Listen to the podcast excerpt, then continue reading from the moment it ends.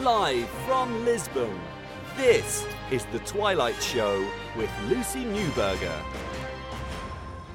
Good evening, you're back with me once again, Lucy Newberger, and it is The Twilight Show. This evening, we're taking a tour through continued professional development.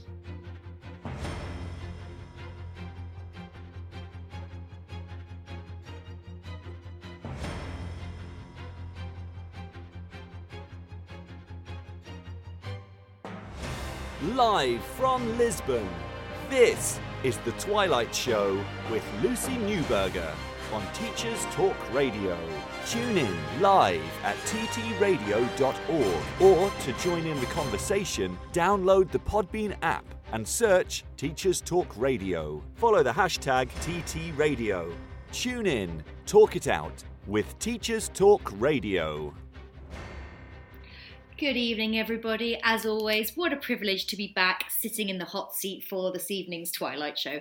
I say the hot seat, it's actually my sofa, which is great to be able to broadcast from, but uh, I can't get too cozy.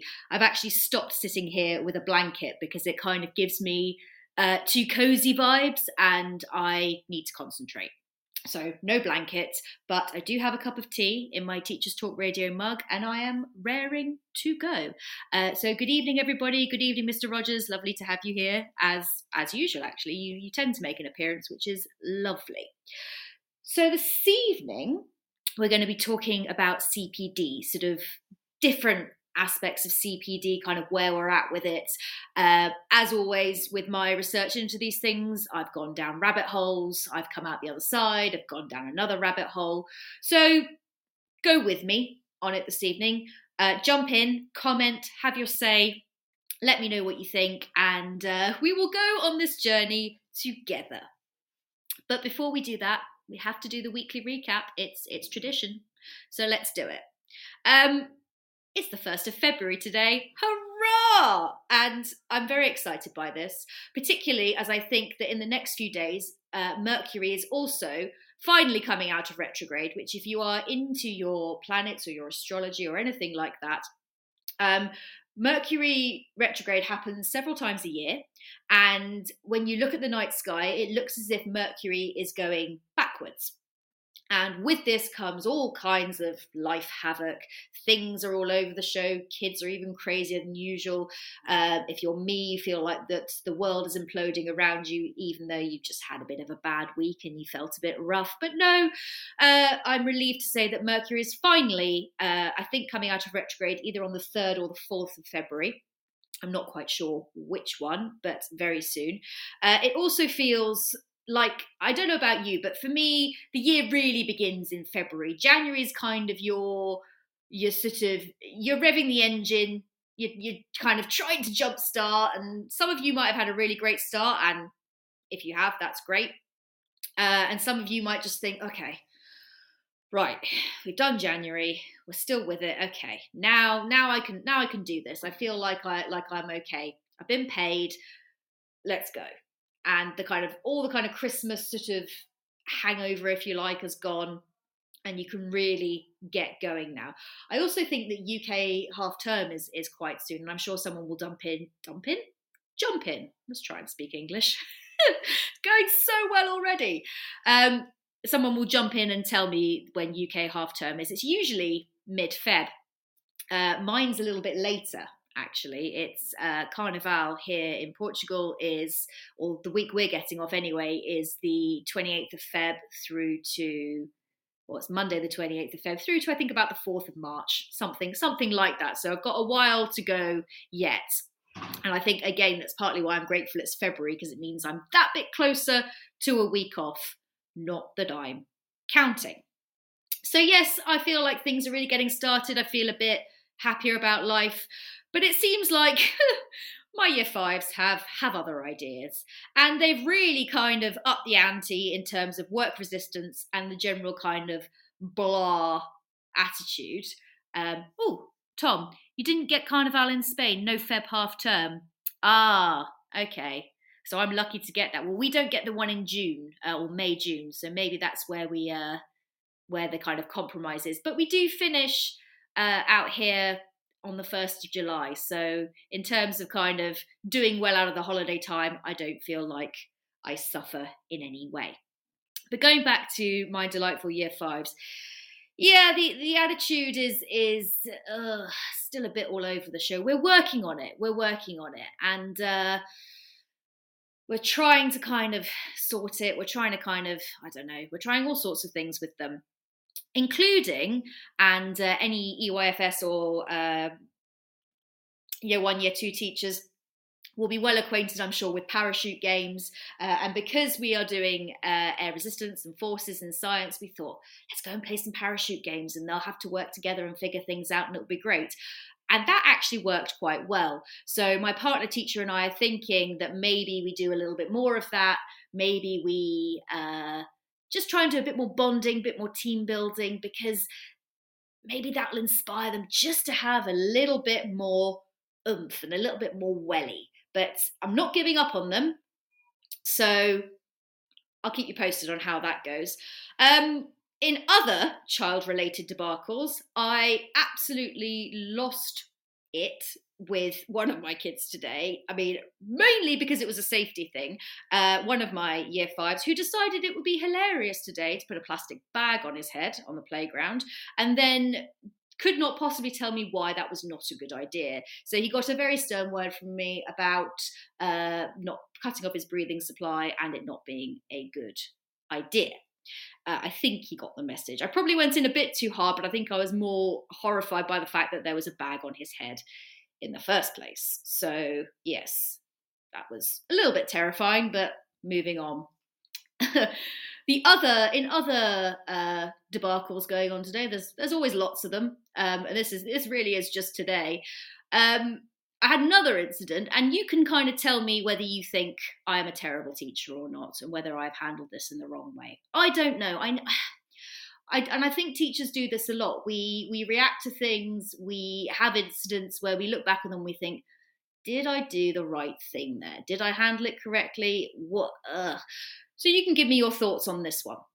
So I have a situation with my year five class where, um, so we have the way our timetable works is that they come in from break at half past 10 and then lunch isn't until 12.30 so it's a big it's a big window of time uh, for even for well i think for for 10 year olds 9 10 year olds that's an enormous window. So what i tend to do at 11.30 is give them something that i call toilet water break. So they uh, wonder we have a, a, two-way ramp system and we're at the top of the ramp uh, and then there's an atrium at the bottom. So i trust them. I let them go fill up their water bottles go to the toilet if they need to have a quick wander come back. That's the that's the deal. They've known the deal. It's been it's been like it since the start of the year.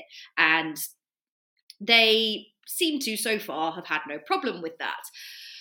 However, that all changed today when, through kind of uh, a bit of detective work from one of the year six teachers and kind of a process of elimination, it was established that there are some boys in my class, I still don't know who as yet, who have been throwing wet bog roll on the ceiling.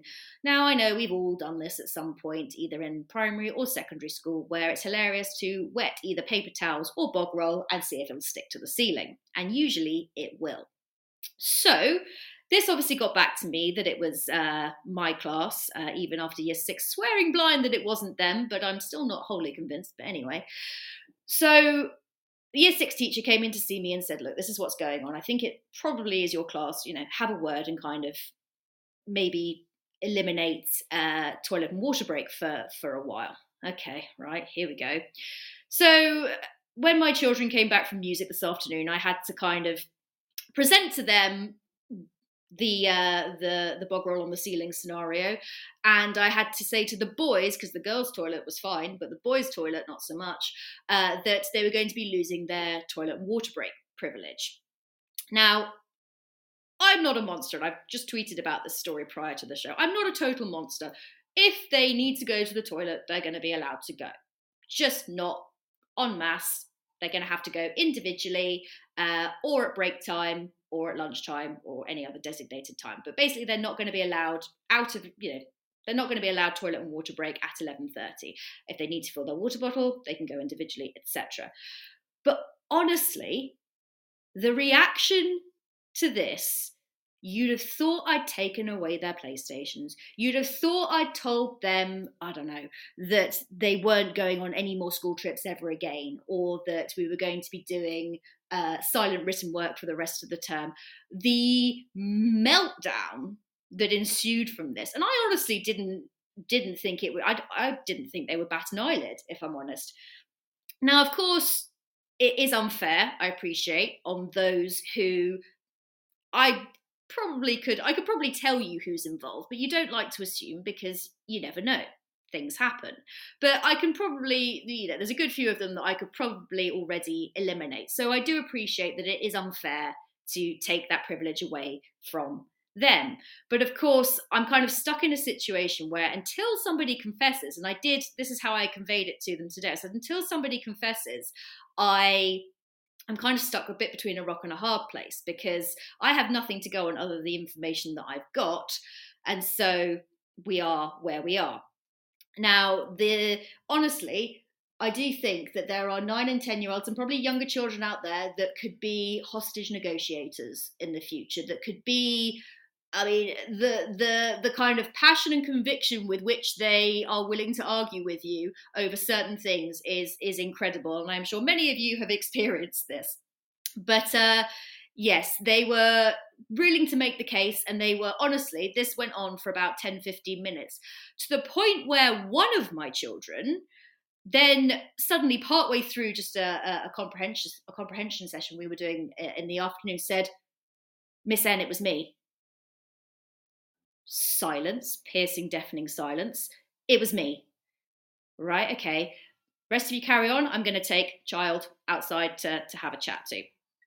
Child then proceeded to say to me, or then proceeded to break down in in tears and say, and I I had a suspicion that he he was not involved. And I said, now I want you to tell me whether you are actually involved in this or whether you are taking the fall because you want toilet water break back.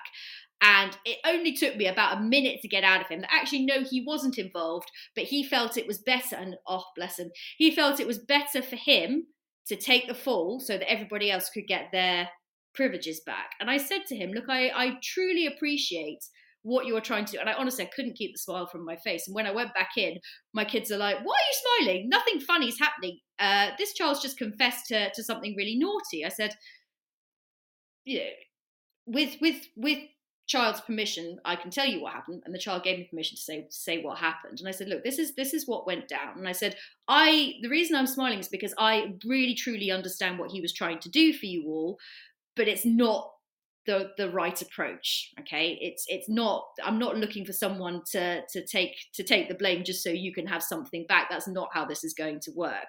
But uh yeah as lawrence just said uh, oh bless him taking one for the team. Oh he tried to believe me he really tried. But uh alas he he is not taking one for the team on on this occasion. But uh yes needless to say uh the boys in my class are not very pleased with me as it stands. So that was that. Um, yeah, just ongoing, ongoing madness of, of, of the teaching life. Um, so, you know, if ever you have any stories of your daily, maybe we should call it daily debacles. I don't know. Maybe maybe this could be an entirely new feature of just everyday kind of lunacy that that goes on in schools. Maybe I don't know. I'll look into that. See what you think. See if it gets any uptake.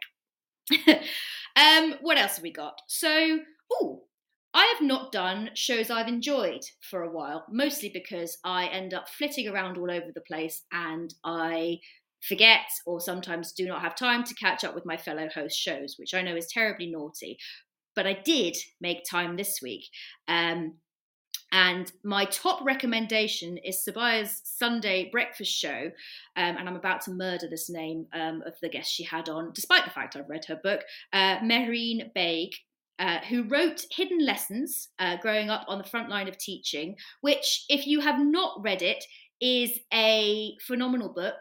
Uh, I thoroughly, thoroughly recommend. I know that sometimes when we're at home and, and just doing our, our reading for pleasure, as it were, that we don't want to read anything education related.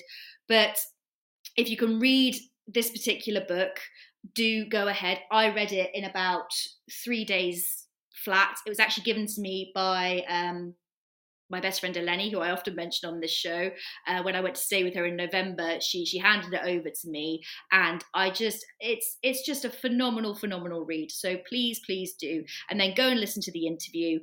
You are welcome. Okay, go forth and fantastic, just brilliant, great interview. I actually just need to listen to the the tail end of it, but honestly, fantastic work, and uh, yeah, brilliant. Okay, what else? Um, oh, yeah, still plugging what's for dinner. Uh, I'm trying to cook more and eat healthily due to half marathon training, which I've bored you all to tears with already. It's uh, well, I went for a, a, a what was it? Probably eight nine k yesterday.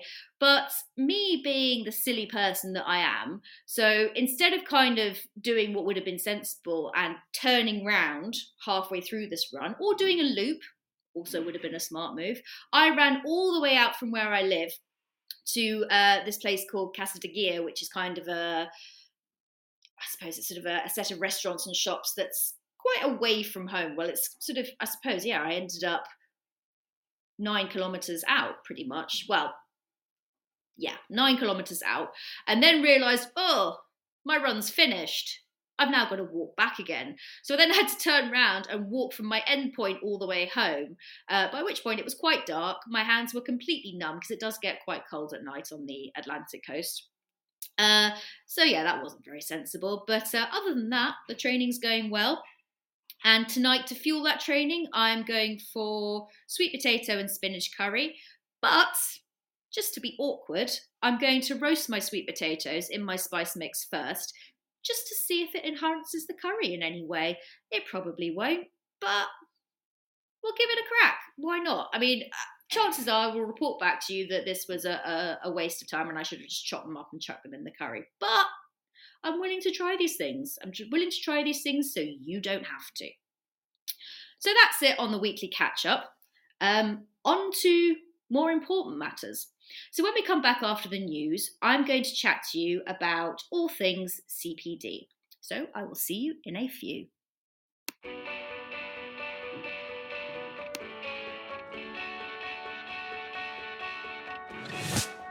This episode of Teachers Talk Radio has been made possible with support from Witherslack Group, the UK's leading provider of SEN education and care.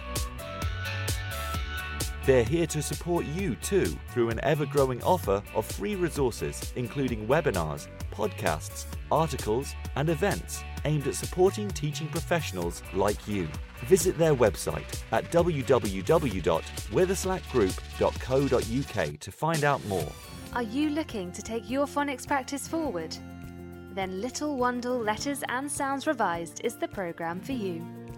Created by two schools with an excellent track record in phonics, Little Wandle Letters and Sounds Revised will help all children become readers and ensure no child is left behind. The programme offers complete support for your phonics teaching, alongside classroom resources and fully decodable readers from Collins Big Cat. To find out more, follow at Letters Sounds on Twitter, Facebook, and Instagram or join a free briefing by visiting littlewandlelettersandsounds.org.uk.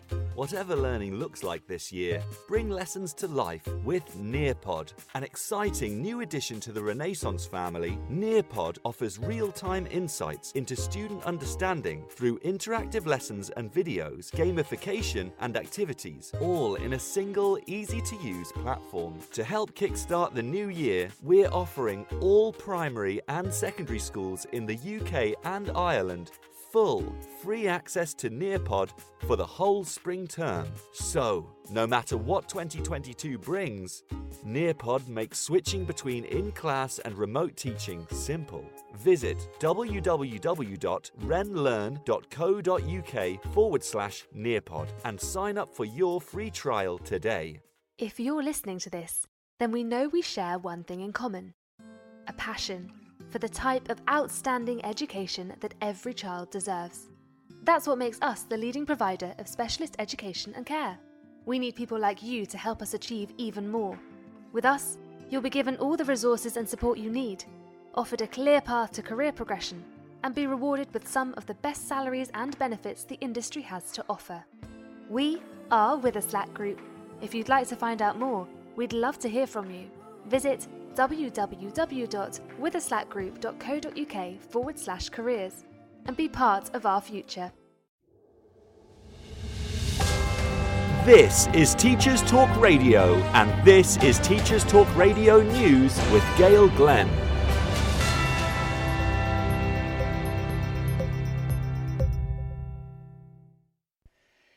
In Wales, a cross party Senedd committee report has said 38% of councils do not have enough childcare for disabled children anywhere in their area. The government in Wales has said that work is underway to expand funding.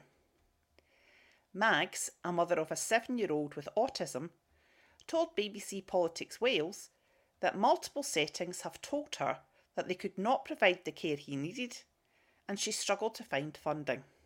She said, I've got comments of this is not the right setting for him, or this is not the right setup for your child. It is a constant struggle to feel like you are doing the best for your child. The Welsh Government said, We provide more than 1.5 million a year in support of children with additional needs within the childcare offer, and grants of up to 10,000 are available to make settings accessible.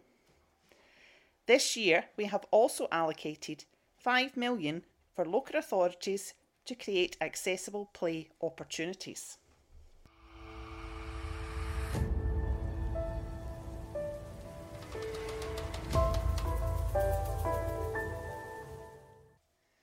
In Scotland, the Education Secretary, Shirley Ann Somerville, has been asked to explain how exams can be held fairly following the news that one in eight pupils were absent from school last week. There were 32,000 pupils absent from school for COVID related reasons in Scotland on Wednesday. Nearly 2,500 teachers were also absent from work. Ms Somerville has said that she will provide extra support for pupils who have missed school, but exams will go ahead. National Fives and Highers in the spring will only be cancelled if COVID makes it impossible for pupils to gather in exam rooms.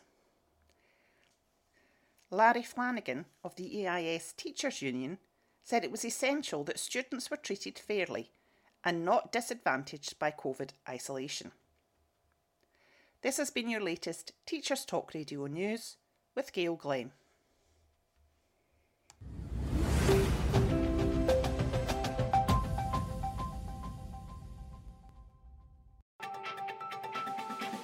This is 2 Minute Tech with Steve Woods, your tech briefing on Teachers Talk Radio. Hello, as we approach Safe Internet Day next week, it's the 8th of February, if you didn't know, I'm going to take a look at keeping yourself safe as a teacher. I'm not going to go into your digital footprint or how you use social media, that's been covered in your safeguarding training, no doubt, and should be common sense. There is, however, a real grey area when it comes to teachers and using their phones in school. Before I start, all schools should have a policy on mobile phones, and you should have read it. I suggest, if you're not sure what it is, then you find out. There is DFE guidance for searching, screening, and confiscating for pupils. For staff, Policies in schools range from SLT having different rules to other staff so they can be contacted, to phones must be switched off or on silent when pupils are present. Some are even introducing a smartwatch policy as they become increasingly more popular. The first step to keeping yourself safe is to make sure you know what is expected in your school, as it's the individual schools that decide and there is no official guidance. The next step is a choice. Images, still or moving, are a great way to evidence work and to feed back to pupils. If your policy allows it, using your phone is the simplest way as it's always with you. To give a real example, a PE teacher at a match doesn't need to remember to take the school camera and probably has a better camera on their phone anyway. But here's the dilemma should teachers have pictures of children on their personal phones? Again, school policy will dictate this, and parents will have signed a form saying they give permission or not, so you're covered to take the picture, but the question still stands should it be done on a personal device? This is where I feel the need to keep ourselves safe lies. How long do you keep the images on your phone? Are they automatically backed up into your personal cloud? How do you transfer from your device to the school storage? What if your phone's lost or stolen? I'm not here to provide an answer. I just want you to think about keeping yourself safe. If you take images on a school device, you avoid all of these issues. It may be a little more effort, but in the rare event of an allegation, it's a lot simpler to investigate. Please think about your use of personal devices in school, and if your policy isn't keeping up with what you're doing, consider raising it. For a visual version of this episode, check out the TT Radio 2020 Twitter feed. I'm Steve Woods, and that was 2 Minute Tech. 2 Minute Tech with Steve Woods, your tech briefing on Teachers Talk Radio. As always, wise words there from uh, Two Minute Tech and from Steve. Uh, welcome back. You're with me, Lucy Newberger, on Tuesday's Twilight Show. And actually, Two Minute Tech has given me uh, some things to, to think about because we, uh, at my school, we uh, communicate via Google Chat, and all this is done through phones, and we have them on us at, at all times. And obviously, the you know the, head teacher has said you know try and keep phones kind of not you know you're not going to sit in a in a lesson scrolling through through Google Chat certainly not, but just kind of keep an eye on it. And of course, we use it if someone's kind of late for duty we might send a quick note. I mean it's such a it's such a difficult one. But in terms of photos no I, I'm, I'm with i'm with the school school devices i think are, are definitely the way the way forward and i think that should just be policy going forward. It's just it's it's safer for all involved really. Anyway moving on to tonight's show. So I think I mentioned in the intro that I wanted to do a kind of all encompassing uh, show about CPD. And with the time we have, we'll see. We'll see how far we get, and with people jumping in as well. Oh, I've just realised I've missed a comment about uh, Toilet Gate. Uh, Laura Dickey has said uh, we had to sign in and out when I used to um, when I used to work. Uh, oh, when I used to work in teaching, I'm guessing that means for toilets because of messing around. Ah, fair enough. That makes sense. Um, anyway, I'm, I'm going to stop digressing and I'm actually going to get on with the show, I promise. So, yeah, so I wanted to do something about CPD in general. And then, as I said before, I kind of went, I went on my little research mission and, well, here's what came out of it. And let's, uh, let's have a chat. Let's have people chipping in and out. And let me know what you think. So, I, this came from, as a lot of my shows do, a sort of personal personal story, personal experience. And uh, so we were recently asked to to sign up by our head teacher to sign up to deliver CPD to colleagues, uh, just as part of the whole wider CPD approach.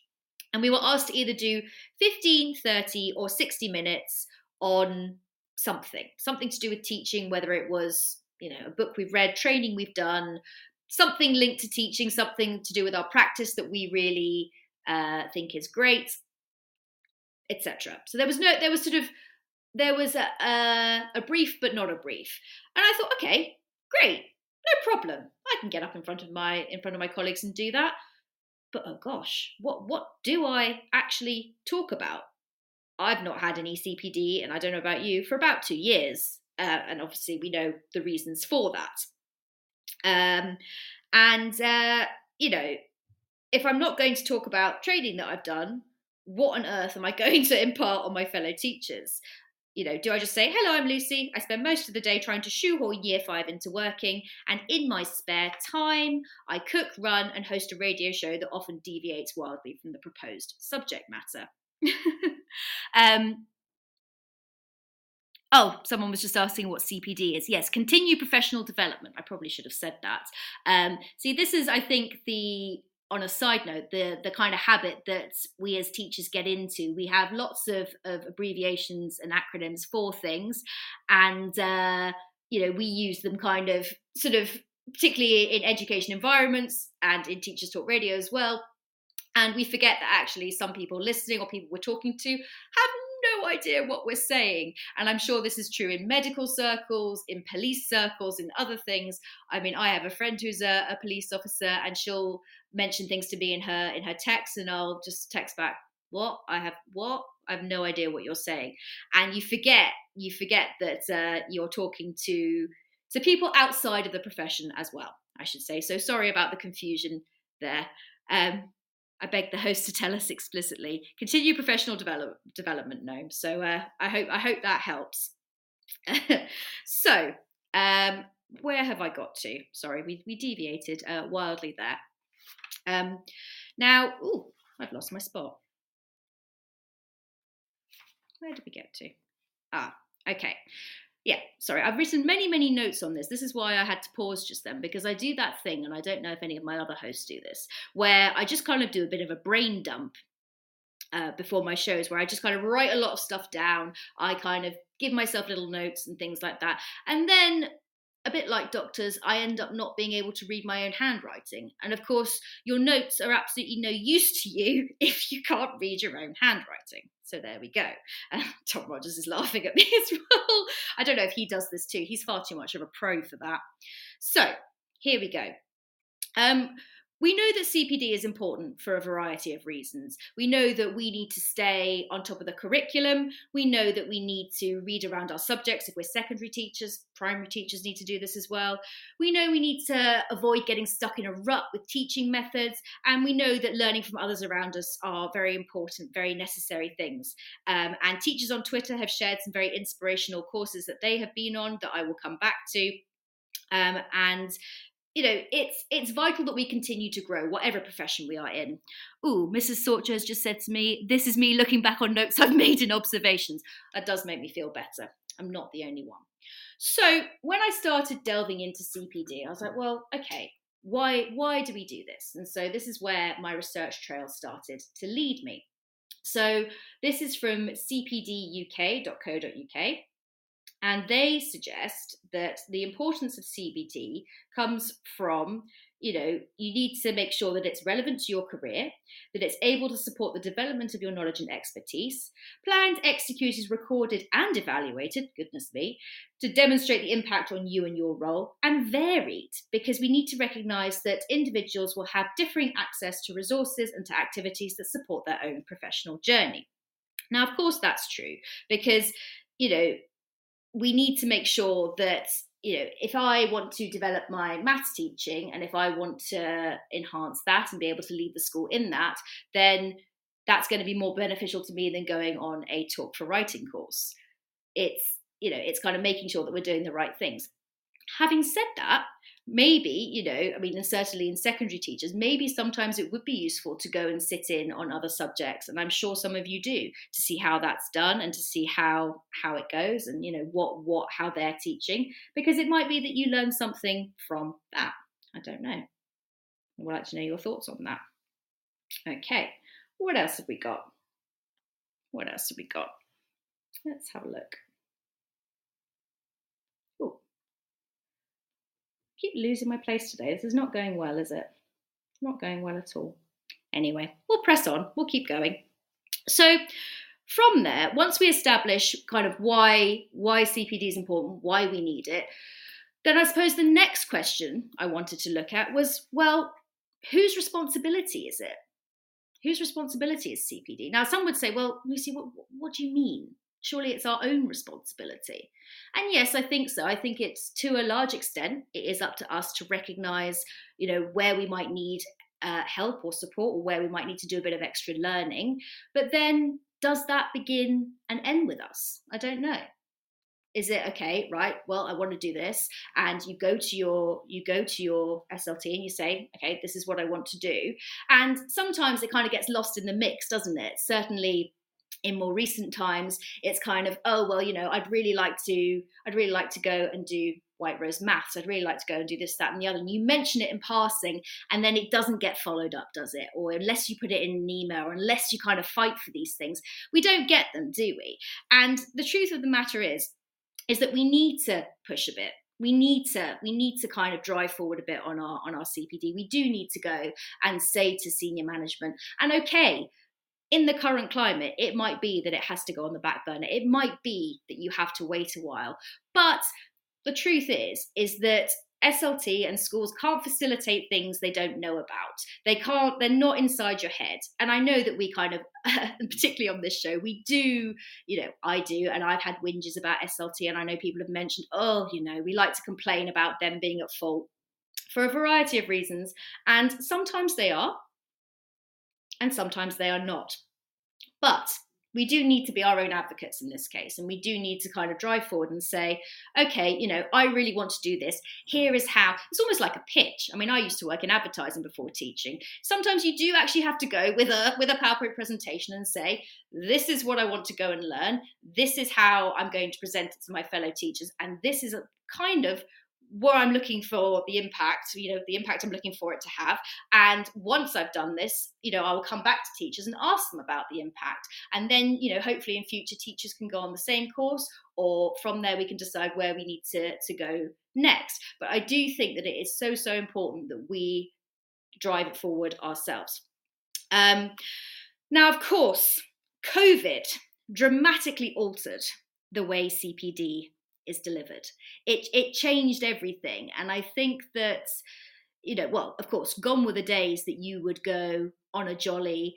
Uh, I mean, I say a jolly. I don't know what your experiences are, but the the CPD I've always done in person has always been in some rubbish hotel in some rubbish town uh, off a motorway in a in a I don't know like a not even a Premier Inn because actually I quite like a Premier Inn, but just in these awful grotty buildings in some kind of back room where the tech doesn't really work, and and you go and uh, and it's kind of okay, you know I'll I'll suffer through this. And I've been to some great ones, and I've been to some to some terrible ones, and I'm sure you all have too. But don't you miss it now? Don't you miss the kind of tepid coffee and the sort of you know slightly dry atmosphere and, and the forced working together? You know you'd be with uh, you'd often be with teachers uh, from from different schools who were there maybe voluntarily maybe under duress i don't know and you were kind of forced together to discuss things or you had to i don't know do icebreaker games first. Oh wasn't it cringe? But there is honestly a part of me that truly truly misses that truly misses actually you know and it's almost you know that that excuse for kind of a day out day release it was, kind of, it was brilliant you know you you got out of doing whatever it is you were doing at school and okay it might be that it wasn't the most thrilling course you wanted to go on, but it meant an escape and it meant that you didn't have to go back afterwards. You could go straight home and things like that. Oh, the joy. And I do actually miss it. But um, of course, now we've got a situation where uh, a lot of courses have gone online. I know I've done I've done some uh, online, and that's great to a degree, isn't it? It's great that actually, from the comfort of your own home, there's certain CPD you can do. You can you can listen to whoever it is. You can do the quizzes. I mean, I've certainly done. Um, a lot of my safeguarding courses online now. I know uh, I don't know how many of you are familiar with with Educare, but all that's done online, done through quiz questions, and you get a nice certificate, digital or printed, should you want to print it. Um, but of course, you know, I, as I said before, online is great, and in in COVID, we really had no choice. If we were going to do any kind of professional development, then that's that's what we had to do. We had to we had to go online, and it was really really tough it was really tough and i do i really i will say it again i do i missed i missed those interactions and i missed the way you would bounce off other people in a room. It's not the same when you're sitting there online either by yourself and on a zoom call. You don't get that that same energy.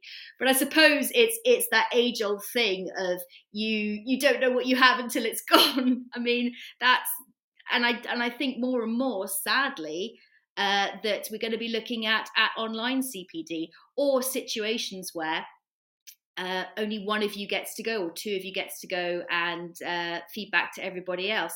And i know that prior to covid there were there were schools doing that where one or two or three people would go and then you'd have a staff meeting where they'd feed where they'd feed back. I always felt a little bit cheated by that um, maybe because when I was still in the UK, I was an early careers teacher, um, still quite early on, so it wasn't necessarily a priority for me to to be the one going on courses and feeding back to people. But actually, I think that there are cases for the less experienced to go because how else do you learn? How else do you kind of get the opportunity to stand up in a staff meeting and say, right, okay, this is what I learned. Yes, I might be a young new teacher, but actually, here's what you can learn from me Imagine what a great thing that would be. And I do think that there are certainly opportunities for ECTs to to be able to do that. And I hope that there are, and well, I'm sure there are schools out there who are offering that and who are making i mean it's uh, i suppose you know the argument is if you can stand up in front of in, in front of a class and be you know on your feet and think on your feet then why can't you do it in front of adults although i would argue that we are a tough crowd as teachers. Because mm. let's face it when we've done cpd in the past or been in staff meetings and you've had someone come in an external trainer whoever it is oh didn't you just feel for them? I know i did. Because you're sitting there at the end of a day you've had a day like I've had, where you've tried to stop children suffocating themselves, you've had bog roll on the ceiling, you've had goodness knows what going on, and some fresh faced, lovely person has taken time out to come and deliver whatever it is to you, and you are sitting there. Uh, I say I say the universal you. This is uh, probably not reflective or indicative of all of you, but I know that there have definitely it's definitely been me on occasions where you're sitting there like a sack of potatoes with your with your cup of tea in hand, just thinking, oh my gosh, I would rather be anywhere else. Like, why now? Why does it have to be in staff meeting time? Because, of course, there is no other time. You know, a lot of the time they can't, schools can't justify, and particularly at the moment, they're finding it very difficult to justify you doing anything other than teach your class and maybe five or six others at the same time in corridors because half the staff in schools are missing. I'm aware this is turning very ranty. I need to need to take it down a peg, but Am I wrong? I don't think I am. So I don't know. Um, what else? So I think also COVID, going back to, and I know I'll keep mentioning it. I'm sorry. I'm sorry, but it's it's just fact. So COVID, I think, also exposed gaps in many teachers' understanding of tech. So not only did we get CPD taken away from us in the traditional sense, and we had to, you know, make do in different ways. We also found that the whole situation exacerbated gaps we never really knew we had because we didn't have to really prior to that. Um, teachers' understanding of tech and on the online world. Now, I don't know. I don't even think you can really put an age on this. Although, I mean, the theme certainly in my school was that. How do I put this without offending the masses? The you know the younger generation of teachers were more able to kind of get on board with the whole Zoom side of things. Uh, Google Classroom, Seesaw, Class Dojo, whatever it was, and it was the the older teachers who did need that support because there was no training at the time. We were just chucked in, and you had to make it happen. And it's only really in the wake of this, and with blended learning increasingly becoming more widespread, that schools are kind of waking up to the fact that they need to ensure teachers are comfortable with what they're being asked to do. And arguably, I think, and I'm probably going to get shot down in flames for this as well, that this should become part of teacher training. Oh, pause for effect. Um, but side note, and I will will caveat what I've just said. Uh, you know, I time and time again come back to teacher training and to what should be included. And honestly, the list gets longer every week and every time I do a show. And I feel like at the rate that I'm going, it's going to be up there with medicine and dentistry as a, as a five year course with all these little bits and bobs that I want to include. But I do think with the you know with the fact that we do, I mean, I certainly and I don't know what your COVID policies are in your schools, but if a we have a situation where if a child is having to isolate at home because their parents have tested positive, that's the only time we send online work. If they've tested positive, then they're off sick. If they're, you know, off sick, they're off sick. And, and that's that. But I know of schools where they are now just preparing themselves in advance where they're putting all their lessons online just as a, as a part of their planning just as part of a kind of day-to-day thing. But that requires you know all the uploading of files and understanding what programs work online and how you can use things like google slides instead of powerpoint. All this and i'm talking about it because it's second nature to me now but all of this i had to learn it it didn't just come to me one day. I had to learn it, but because I've grown up with it and because it's been part of my my life for well since I was very small, it's it's very easy for me to kind of adapt into that. But then maybe that's where maybe that's where my my cpd for my colleagues comes in. Um, although i think one of one of my other colleagues has picked me to the post on this. But you know to actually say look this is not scary there is it is actually very simple. If you if you're shown how to do things but i think there is uh, a sort of slapdash aspect to this as well where there are teachers who are getting left behind and they are finding it stressful because they don't understand it and it's not been part of their world. And so they've they've kind of got through it over the last couple of years but they haven't really had anyone have the time to sit down with them and say look i'm going to debunk this for you and i'm going to make sure that it's not that it's not scary for you. And i think that and certainly when i was doing my my research as well and I was looking into uh, other bits and pieces. The the there were a lot of articles. Uh, I found one from um, National Math. It's American uh, science and Science Initiative that that states that actually this understanding of tech is is so important. And it says that although many teachers now do feel like pros, um, most had to learn to maneuver remote teaching on the fly. Absolutely, which is what we just said. So while teachers may be used to working with tech now, it can still be challenging for those working with the most vulnerable students, because of course that was an aspect as well. And things do have to be adapted for children with additional needs because it's not going to work in the same way that it does for for children who don't have additional needs. Um, and ongoing professional development can introduce teachers to more efficient tools, address pain points, and make technology a welcome enhancement to instruction rather than a hurdle to overcome, which is exactly what needs to happen in order for us to move forward in a more kind of technological way.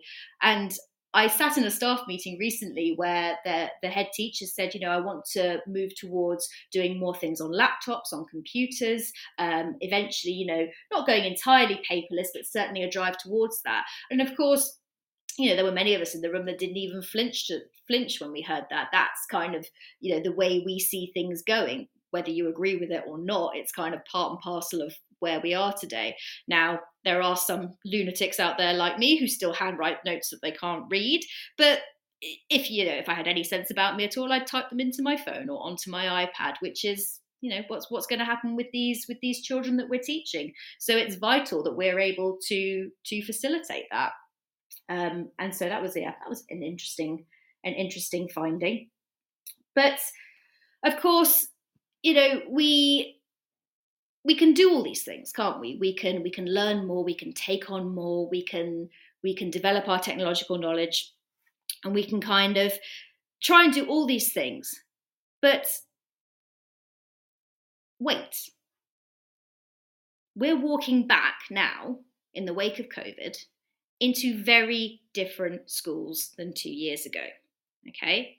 There are still covid protocols in place. I said the word again didn't i Staff are continually absent.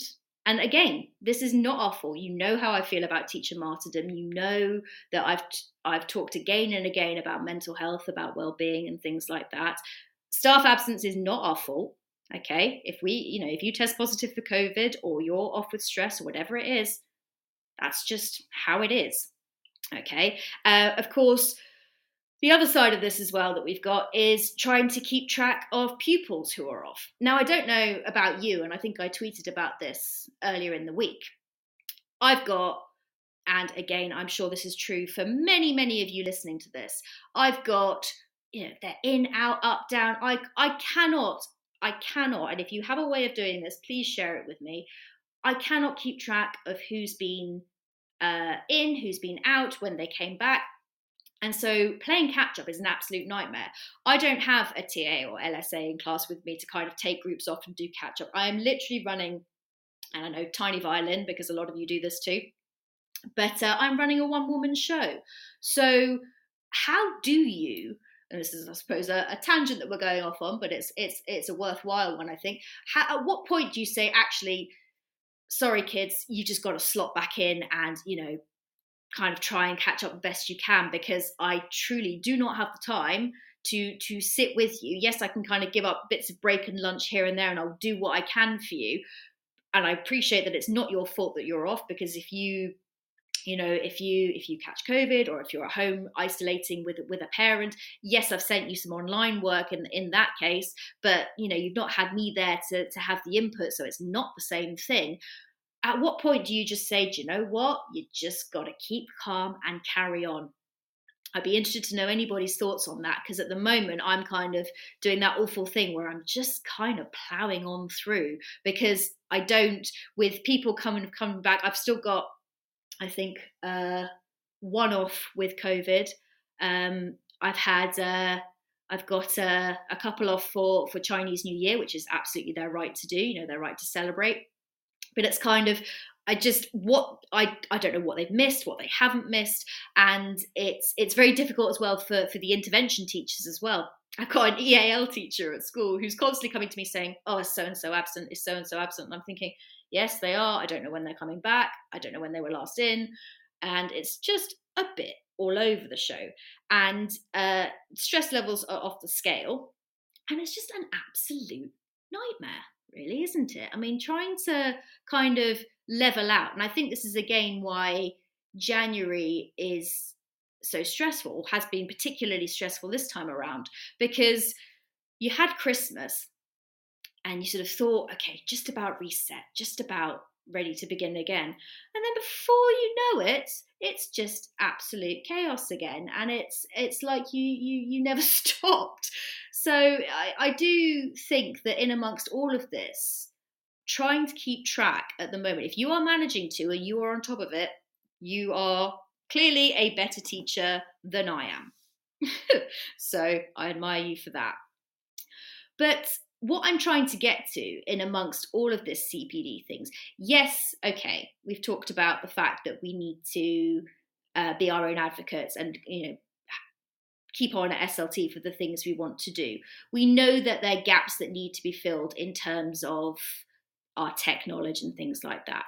And you read, and I've honestly, and I'll post these in my show notes, there's article after article that talks about what we need to be doing to keep up, how we need to be filling the gaps in our knowledge, how we need to make sure that we are driving ourselves forward, that particularly in the wake of COVID, it's really important that we are still, despite trying to stop everything from burning down around us, that we need to make sure we are continuing to develop our careers note the heavy hint of sarcasm in my voice, that we're still absolutely top of our game. And that's great. And yes, to a degree, I understand that because we are in a profession where we do need to be doing that. Yeah, great, fine. But where is the well being in all of this? Okay, where is making sure that the teachers are okay? All right, because I've heard a lot about, and again, it's absolutely true, about how student mental health or pupil mental health has suffered in all of this. And yes, it has. And I'm not taking away from that. And we, I think, for, for years to come, are going to see the impact that children being in and out of school is going to have, whether they are very, very small or whether they're, you know, towards the end of their compulsory education. And I can definitely see from the behavior in my class the effects that this is already having on them in terms of just being able to be in the same room without squawking across the room at each other. They've forgotten, and I've said this time and time again, they've forgotten how to be around each other. They have got a situation where, you know, they didn't socialize for huge periods of time. So, of course, they don't know how to be around each other. They were I mean, despite the fact they had to turn up for online lessons, they were essentially under their own steam. So when they've got a lot of them uh, had a lot of the kids I teach had situations where their parents were working or doing something else, so they were they were just left to it, and so there was no one really on them to uh, to make them work, to kind of drive them forward and say, "Come on, come on." You know, little Johnny, little Daisy, whoever you are, let's you know, let's get going. So trying to get them, and as I mentioned at the start of my show, trying to get to instill any kind of oomph is difficult. And I, I get it because when you haven't had that, of course, to then go back to that, and particularly in certain areas of education, I mean, in upper key stage two, the curriculum is tough. There's a lot there. It's there's a lot we have to get through, and so you know, it's it's kind of that uh, sort of uh, trying to find that balance between making sure they're okay and trying to get through all these things and meeting all these targets you have to meet because nothing's changed, has it? We still have to hit the targets, we still have to get there, but we're not really kind of, you know, dealing with the major fallouts of, of what's gone on or, or the mental health impact. But that's them. And then there's us, which, although it goes hand in hand, it's it's a different thing as well. And, you know, I don't want to describe us as, you know, being broken or being because we're not. We're, you know, we're stronger than that. But some of us are just a bit done in. And if we're done in and we're struggling, how on earth can we be expected to support pupils who are struggling? Okay, it's it's that trickle down effect, isn't it? It's you know, we we cannot be there and we cannot step in for them and advocate for them and be there for them if we are completely checked out ourselves. And yet we're still getting it in the ear from all angles, from all angles, whether it's parents, whether it's SLT who are getting their pressure from elsewhere. It's all all coming down on us. And that's you know and that's why i kind of wanted to do this this session this evening that's why i wanted to kind of talk about this and again there are articles that came up um, and i will put these in my show notes as well where they talk about this as well and it's it's important that we you know that we do push this forward and that that well-being agenda which as i've said before so often gets forgotten about and there's an article in schools week i'm just trying to find the bit that they were talking about um, where is it? Ah. So it's, yeah, it's uh, important to allow teachers, I'm just kind of paraphrasing here, to give them that opportunity to step away and to do sort of different kinds of continued professional development, different things that allow them to just actually go away from the classroom for a bit, rediscover why they love teaching, and then come back, whether it is mental health and well-being. If it is something subject related then okay great but give them the space and the capacity to do that because that is so vital in order to retain teachers in this profession and in order to keep us moving forward. We're not just going to be able to keep going. We're not just going to be able to keep pushing forward. We will run out of steam because we are human and i think this so often gets forgotten. And uh, there's another article here that I've got from TES that said, Could well-being be a core part of CPD post-COVID? And I almost think that saying could it, no, it should. It absolutely should.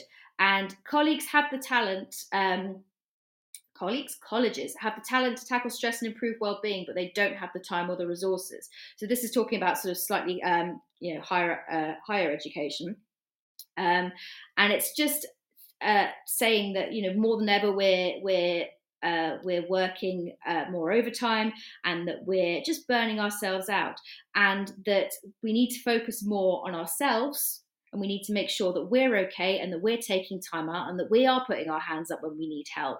And now more than ever this is crucial because we are trying to cover other colleagues. We are trying to hold our schools up. I mean it almost feels like you've got the entire weight of the world on you. But at some point, it does have to be about us. Because schools, let's face it, are only as good as their teachers. And we know this. And that's not tooting our own horns, is it? That's not us saying, oh, well, you know, without us, they're nothing. It's actually a fact. Without us, they are nothing. So, you know, it's it's really, I think that, you know, I certainly, and certainly when um, I know another one of my colleagues is very keen to do some CPD for for the rest of the school about well-being and about mental health because we just we we we don't talk about it. It doesn't come up and it's really really sad.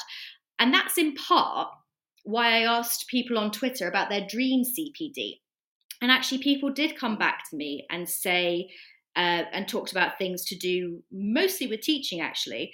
And um, Zoe Laura said to me, she said, good CPD should challenge something you already have knowledge on, extend that knowledge and provide you with necessary tools to take it back into your teaching and management to use with confidence. It should always upskill you.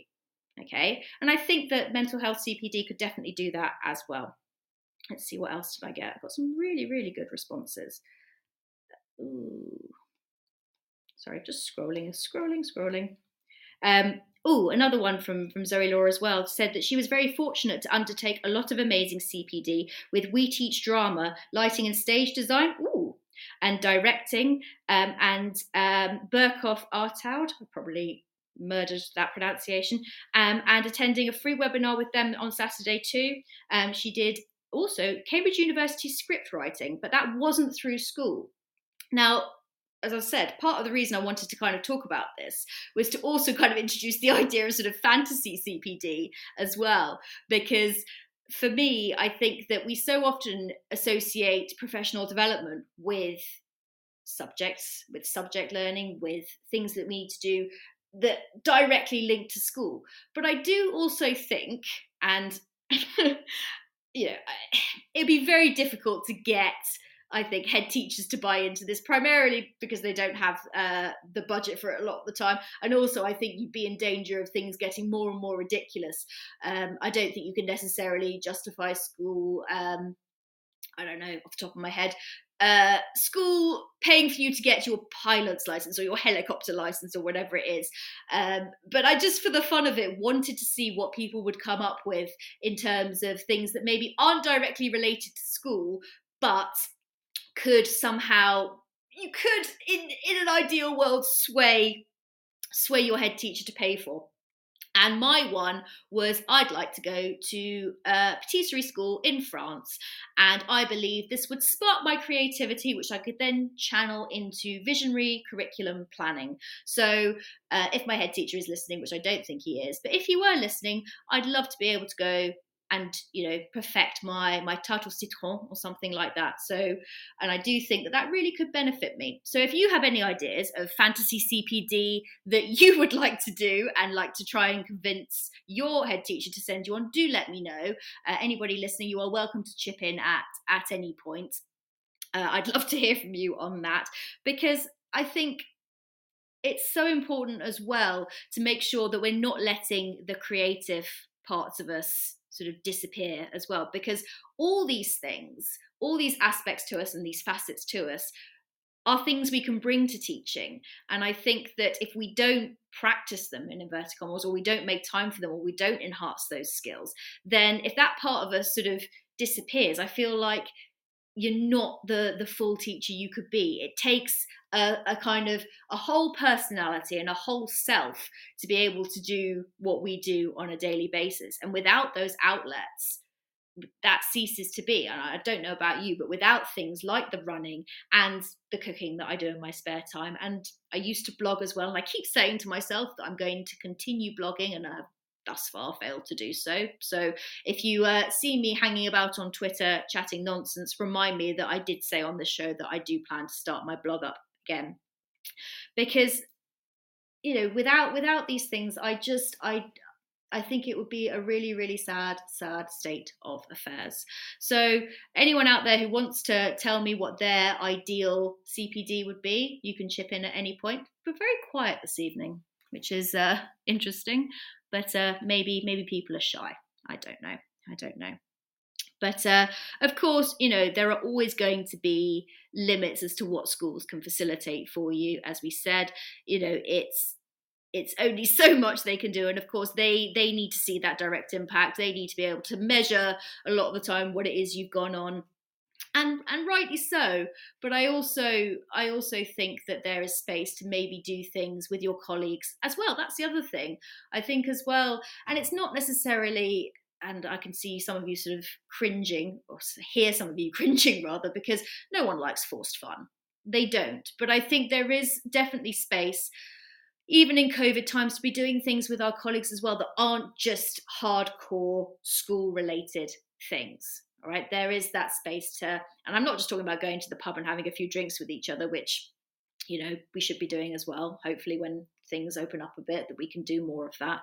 But things things together where we are doing cooking classes or we are doing something like that because it's it's so so so important and i know i've gone on about this and i've waxed lyrical for the last you know five ten minutes but i just feel that these are the things we're missing out on, and these are the things that we need to bring back or introduce just to kind of make us alive again. Not that we're dead inside. Or maybe I am, I don't know.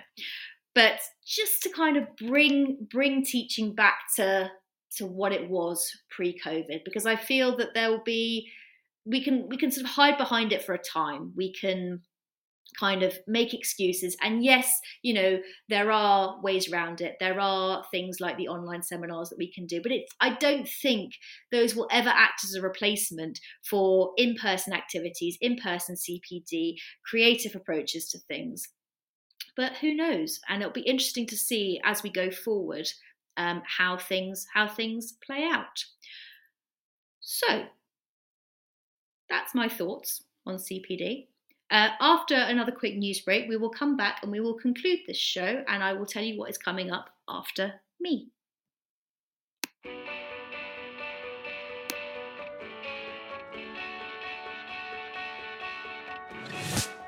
This episode of Teachers Talk Radio has been made possible with support from Witherslack Group, the UK's leading provider of SEN education and care. They're here to support you too through an ever growing offer of free resources, including webinars, podcasts, articles, and events aimed at supporting teaching professionals like you. Visit their website at www.witherslackgroup.co.uk to find out more. Are you looking to take your phonics practice forward? Then Little Wandle Letters and Sounds Revised is the programme for you. Created by two schools with an excellent track record in phonics, Little Wandle Letters and Sounds Revised will help all children become readers and ensure no child is left behind. The programme offers complete support for your phonics teaching, alongside classroom resources and fully decodable readers from Collins Big Cat. To find out more, follow at Letters Sounds on Twitter, Facebook, and Instagram or join a free briefing by visiting littlewandlelettersandsounds.org.uk. Whatever learning looks like this year, bring lessons to life with Nearpod. An exciting new addition to the Renaissance family, Nearpod offers real time insights into student understanding through interactive lessons and videos, gamification, and activities, all in a single, easy to use platform. To help kickstart the new year, we're offering all primary and secondary schools in the UK and Ireland full free access to Nearpod for the whole spring term. So, no matter what 2022 brings, Nearpod makes switching between in class and remote teaching simple. Visit www.renlearn.co.uk forward slash Nearpod and sign up for your free trial today. If you're listening to this, then we know we share one thing in common a passion for the type of outstanding education that every child deserves. That's what makes us the leading provider of specialist education and care. We need people like you to help us achieve even more. With us, you'll be given all the resources and support you need, offered a clear path to career progression, and be rewarded with some of the best salaries and benefits the industry has to offer. We are Witherslack Group.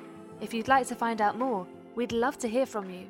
Visit www.witherslackgroup.co.uk forward slash careers and be part of our future. This is Teachers Talk Radio, and this is Teachers Talk Radio News with Gail Glenn.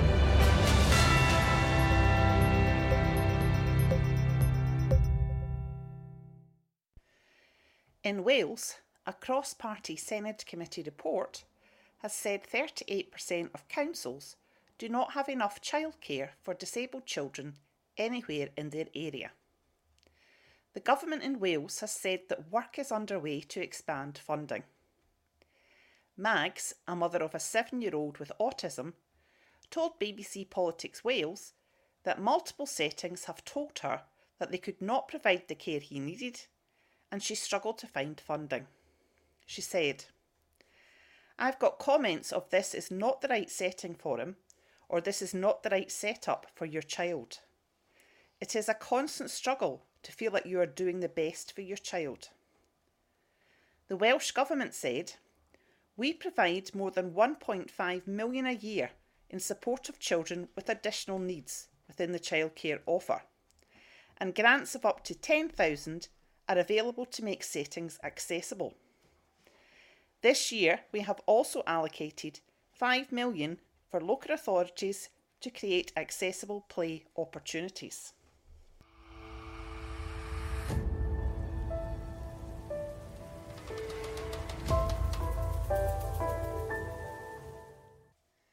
In Scotland, the Education Secretary, Shirley Ann Somerville, has been asked to explain how exams can be held fairly, following the news that one in eight pupils were absent from school last week. There were 32,000 pupils absent from school for COVID related reasons in Scotland on Wednesday. Nearly 2,500 teachers were also absent from work. Ms Somerville has said that she will provide extra support for pupils who have missed school, but exams will go ahead. National Fives and Highers in the spring will only be cancelled if COVID makes it impossible for pupils to gather in exam rooms. Larry Flanagan of the EIS Teachers Union said it was essential that students were treated fairly and not disadvantaged by COVID isolation. This has been your latest Teachers Talk Radio News with Gail Glenn.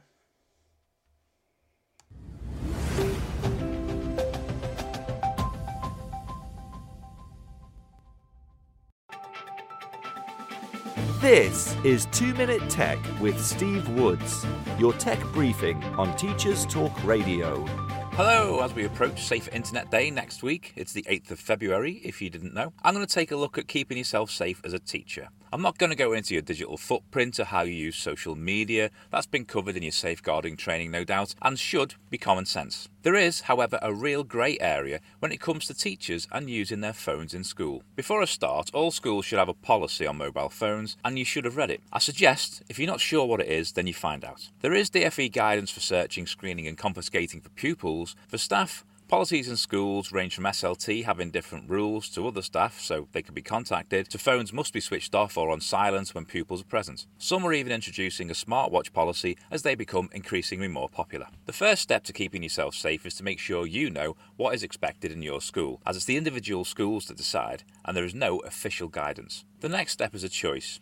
Images, still or moving, are a great way to evidence work and to feed back to pupils. If your policy allows it, using your phone is the simplest way as it's always with you. To give a real example, a PE teacher at a match doesn't need to remember to take the school camera and probably has a better camera on their phone anyway. But here's the dilemma should teachers have pictures of children on their personal phones? Again, school policy will dictate this, and parents will have signed a form saying they give permission or not, so you're covered to take the picture, but the question still stands should it be done on a personal device? This is where I feel the need to keep ourselves safe lies. How long do you keep the images on your phone? Are they automatically backed up into your personal cloud? How do you transfer from your device to the school storage? What if your phone's lost or stolen? I'm not here to provide an answer. I just want you to think about keeping yourself safe. If you take images on a school device, you avoid all of these issues. It may be a little more effort, but in the rare event of an allegation, it's a lot simpler to investigate. Please think about your use of personal devices in school, and if your policy isn't keeping up with what you're doing, consider raising it. For a visual version of this episode, check out the TT Radio 2020 Twitter feed. I'm Steve Woods, and that was 2 Minute Tech. 2 Minute Tech with Steve Woods,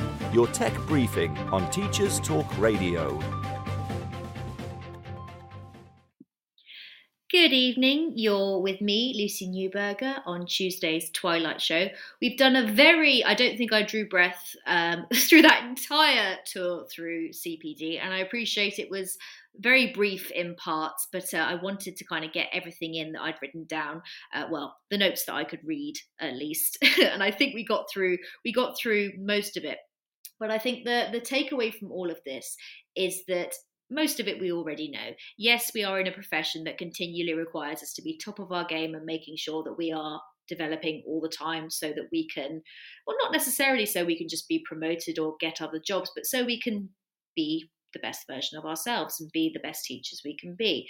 But I think in the wake of, of everything that's gone on in the last couple of years, uh, we need to make sure that there is a, a well-being element to that, that we are not being taught how to look after ourselves. I don't think that's that's what we're getting at. It's more that we uh, are given the time and the capacity to make sure we're we're able to do that. That we are also allowed to do things and given time to do things that are not necessarily directly related to teaching, but that allow us to again come back and do what we do best. So, uh, what I will do is I will make sure that all my uh, random little bits of research will go into my show notes because some of them are quite wordy, but uh, I think it'll explain in a little bit more detail kind of what I've been getting at uh, from sort of all aspects of this show. So you can definitely read those at your leisure.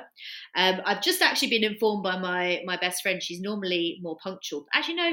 I say she's more punctual than this. She actually did text me on time and I didn't read it, so more for me. She is having mushroom risotto for dinner, uh, which she's been trying to get me to like for years, but I'm not a risotto fan. I don't I don't know what it is, but I'm also not a rice pudding fan.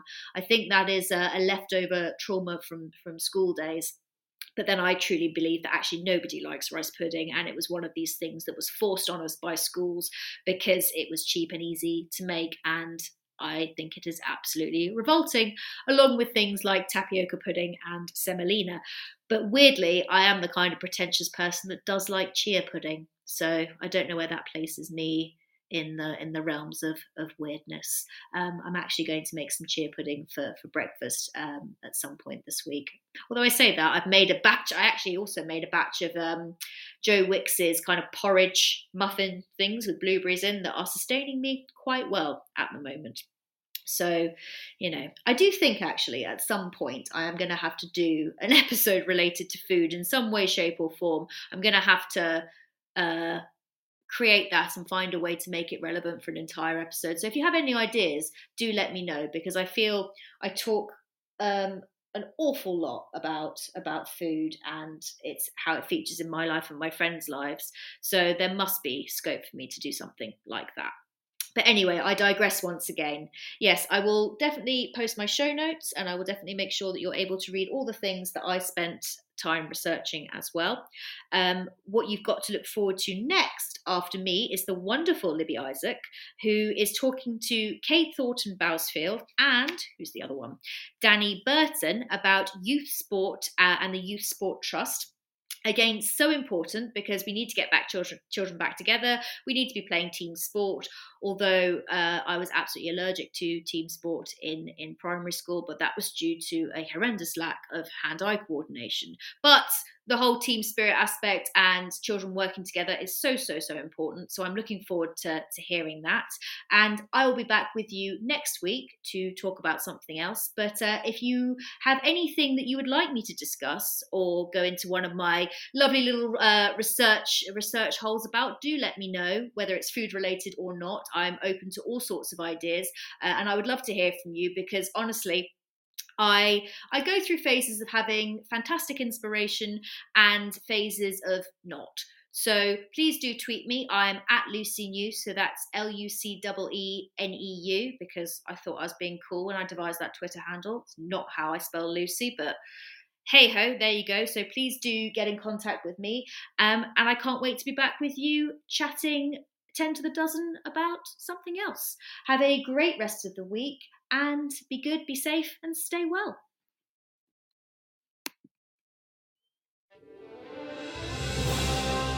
You've been listening to Teachers Talk Radio. Tune in live and listen back at ttradio.org. We look forward to hearing from you next time on Teachers Talk Radio.